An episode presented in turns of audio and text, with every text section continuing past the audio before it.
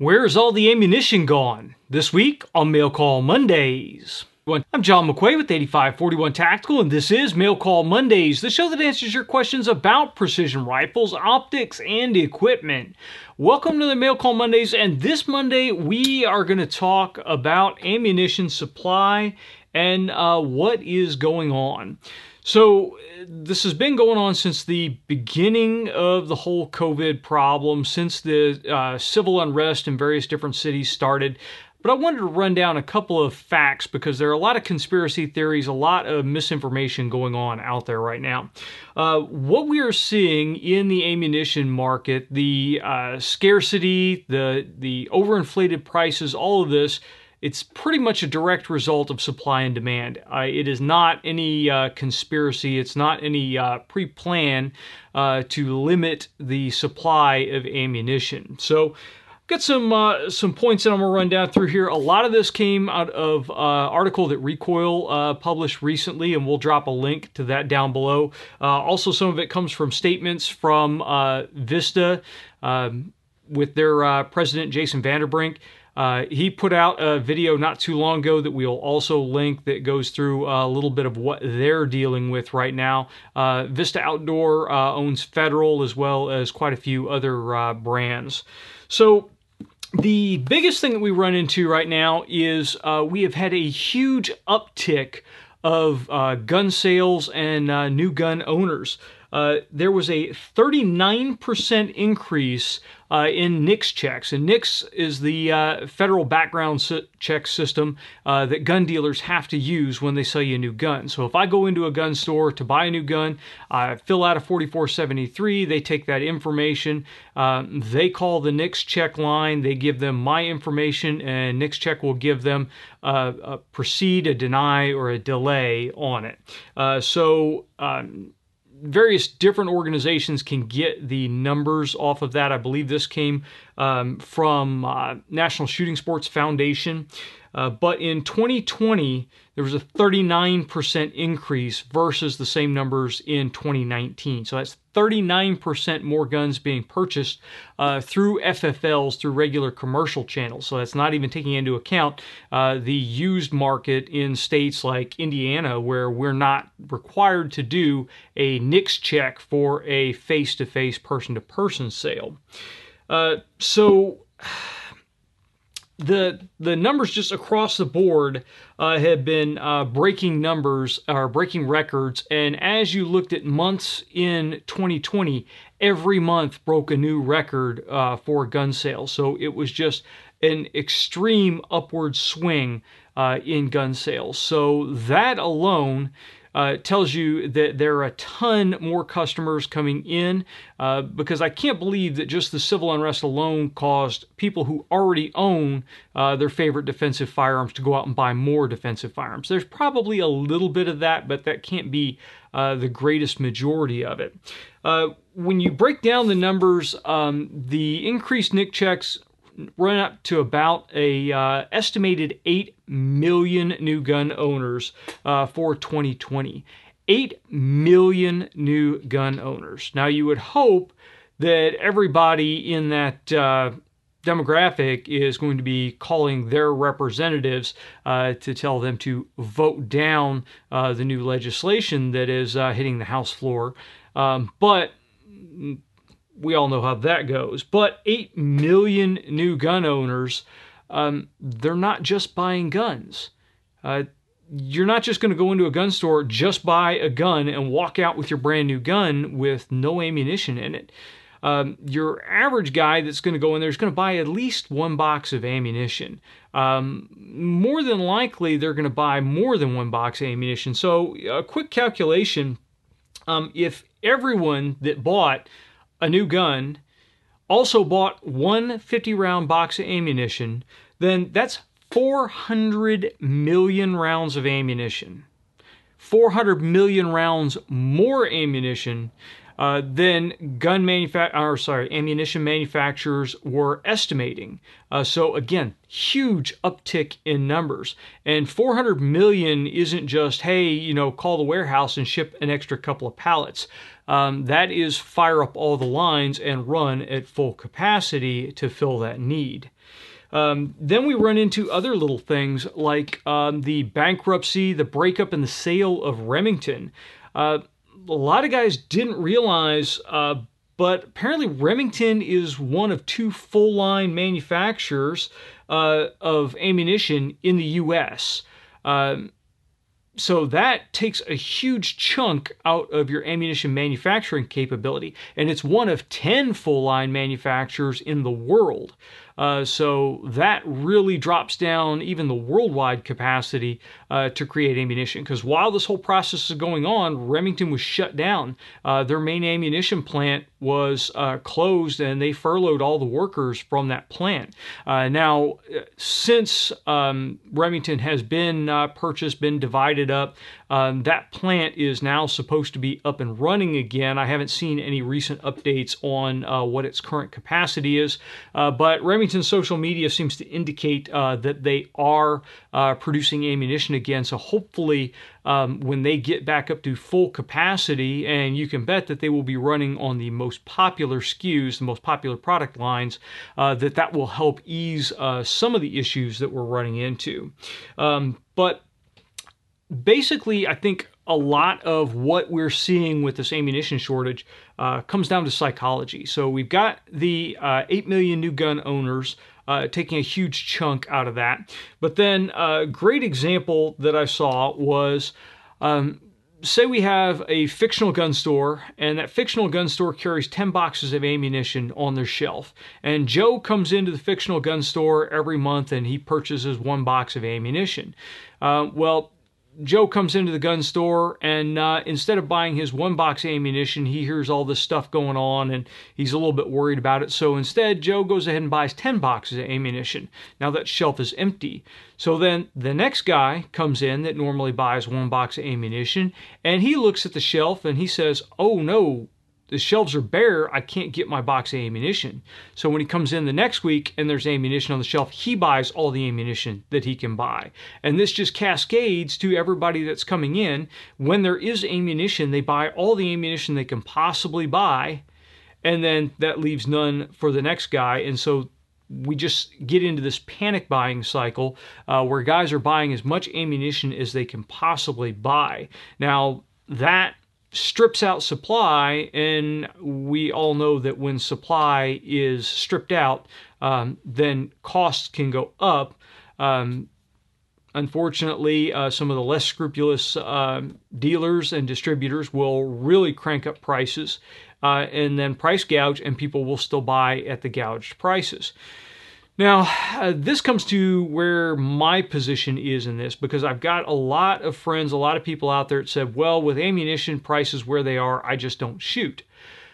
I can't afford to do that. Um, what we do is based around shooting.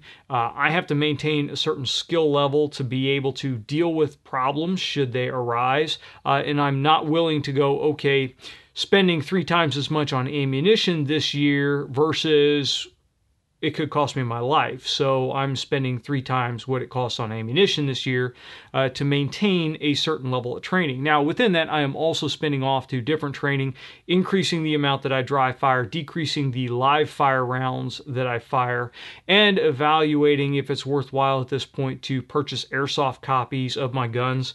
Um, actually, uh, brought this in front of me right here.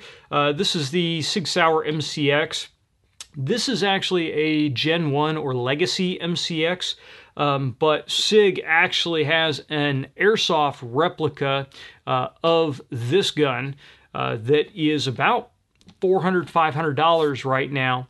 Uh, and I can purchase an electronic airsoft version so I don't have to have gas tanks or refills or any of that stuff. Uh, and shoot airsoft BBs to actually get some uh, rounds on target uh, as practice. I'm not 100% certain if I want to do that because I can get a lot of that uh, just through dry fire because it's not going to have anywhere close to the recoil uh, that an actual 223 is going to have, although 223s don't have a ton of recoil. Um, it's just one of those things that we all have to start balancing out and deciding where that cost uh, breakup is. But um, I actually checked my order history from uh, several of the different places that uh, I order ammunition from, and uh, I'm I'm paying about uh, three times the cost for ammunition now uh, that I was pre-COVID and pre-ammunition shortages. but I'm not hoarding ammunition. I'm not buying uh, four or five cases when I can find it. I'm I'm actually buying less than what I normally buy. Uh, normally, when I bought 556 um, a year or two ago, uh, I would buy two or three cases of 556 at a time uh, because I just get it in, sit down, and when we do something uh, like a, a, burn down, either on a scope or on uh, various different pieces of equipment, I usually run a thousand rounds for a burn down. Uh, so that gives me a good idea of how the equipment runs when it gets hot, when it gets dirty, when it gets beat up. I just can't afford to do that now uh, because a thousand rounds of ammo is costing me approximately a thousand dollars, uh, somewhere between nine hundred and a thousand, depending on uh, when I purchase it and uh, where I purchase it from. And I'm not able to get the ammunition that I want to get. So that's actually caused a little bit of a backup in some of the things that we're doing because whereas before I might go out and just test one piece of equipment, now I'm having to double up and triple up and make sure that, uh, for instance, if I was going to go out and run a test uh, on this gun, then I would have a trigger in that I was working with uh, to test out. I would have the optic on that I was testing, and I would have a light on that I was testing. Uh, that way, all of those pieces of equipment get used at the same time and get uh, exposed to the recoil and the heat all at the same time. Uh, that way I'm doing a little bit more economically. Uh, it's a little bit more difficult for me because it makes a much longer range day because I have to set up camera angles for each of the different pieces. Uh, but we do what we have to do right now uh, to make things work. But what is the solution to all this?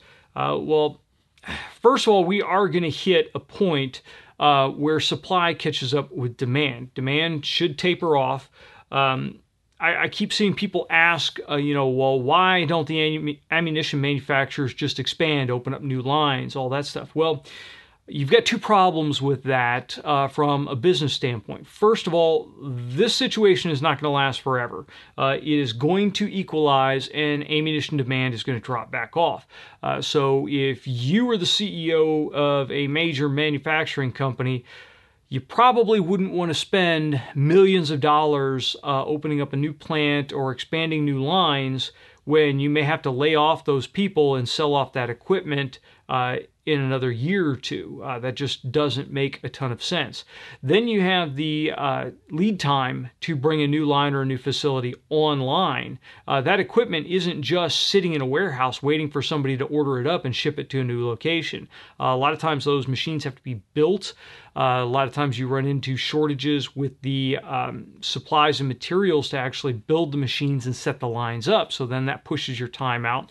And now you may be stretching into bringing a new plant online when the demand is dropping off and other people are shutting shifts down and uh, going back to normal processing capacity. So uh, there's not a simple answer to it. I'm glad that I'm not in the hot seat having to make those decisions because um, it's difficult to uh, hire on a bunch of new people and realize that you may have to uh, lay them off uh, in a couple of months. So uh, a lot of companies are not willing to do that. I know a lot of smaller companies are not willing to do that at this point in time they're just running at maximum capacity for as long as they can run. And from what I've been able to gather, all the ma- all the ammunition manufacturing companies out there are running at maximum capacity with all their shifts on. So they're running the machines pretty much 24 hours a day uh, with as much capacity as they can run.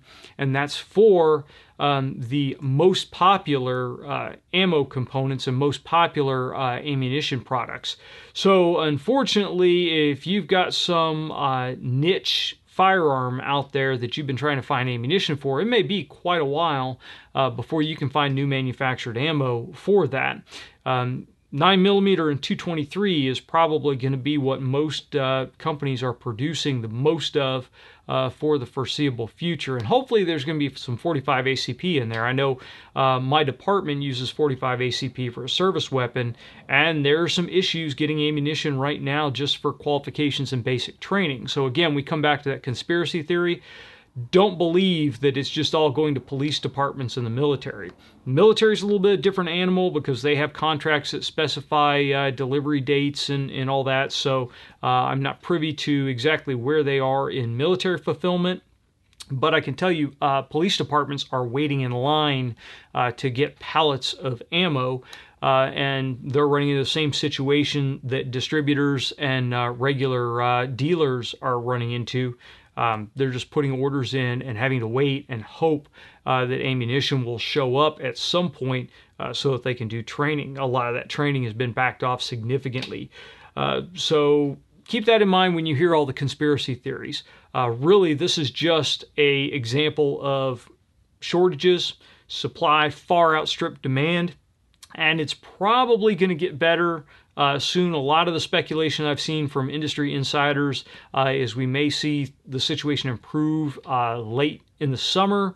Uh, unfortunately, with uh, new gun ban legislation on the House floor, um, then that may kind of override that. And again, we get that psychology thing breaks in a little bit and people continue to stockpile. Um, I'm hoping that's not the case. I'm hoping that all this blows through and that that legislation is defeated that eases people's nerves a little bit. Uh, and I'm hoping eventually uh, those guys that are stocking crates of ammunition in their basement uh, run out of room. And so uh, the rest of us that are actually shooting at a high capacity uh, can resupply and continue to shoot at a high capacity. So that's where things are at right now. My personal strategy has been to uh, check the ammunition sites um, that I usually buy from pretty regularly, put in in stock alerts everywhere. But don't trust the in stock alerts because I've noticed a lot of times by the time you get the alert, it's already gone. So you really need to like wake up and with your morning coffee, uh, check the ammunition suppliers and see what's out there. And also, uh, have great friends. I've got a couple of friends out there that will shoot me text messages as soon as they see stuff in stock uh, so I can run out and uh, buy what I need to buy. Uh, and then, of course, I try to pass it on to you guys when it's out there. But uh, a lot of you have commented that you're not going to buy ammunition at this price. I totally understand that.